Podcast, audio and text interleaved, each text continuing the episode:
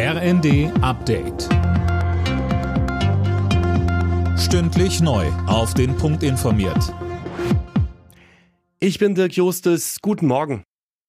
In dieser Woche soll der Haushalt fürs laufende Jahr endlich beschlossen werden und dafür starten heute die Beratungen im Bundestag.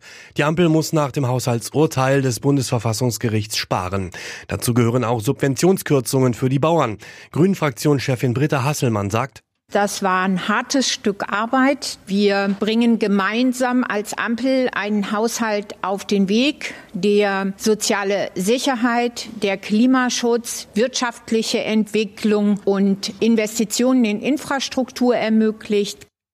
Von der Opposition kommt erwartungsgemäß Kritik. Die Union meint, dass viel zu viel Geld ausgegeben werde.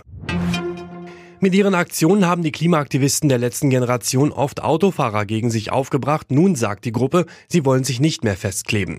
Fabian Hoffmann berichtet. Im Januar 2022 gab es die erste Straßenblockade. Nun nach zwei Jahren heißt es von der letzten Generation, das Kapitel des Klebens ist vorbei. Die Aktionen waren immer heiß diskutiert worden. Selbst bei den Grünen hielt man sie dann schließlich für nicht hilfreich, um Leute beim Klimaschutz auf seine Seite zu ziehen. Ab März soll es nun andere Protestformen geben. Die Klimaaktivisten sprechen von ungehorsamen Versammlungen und dass man Politiker und Entscheider öffentlich zur Rede stellen wolle.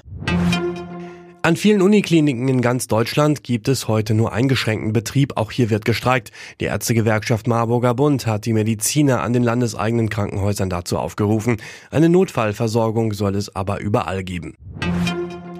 Im Viertelfinale des DFB-Pokals spielen heute Abend die Zweitligisten St. Pauli und Düsseldorf gegeneinander. Ein weiteres Zweitligaduell gibt's morgen, wenn die Berliner Hertha Kaiserslautern empfängt. Die anderen beiden Spiele folgen nächste Woche. Alle Nachrichten auf rnd.de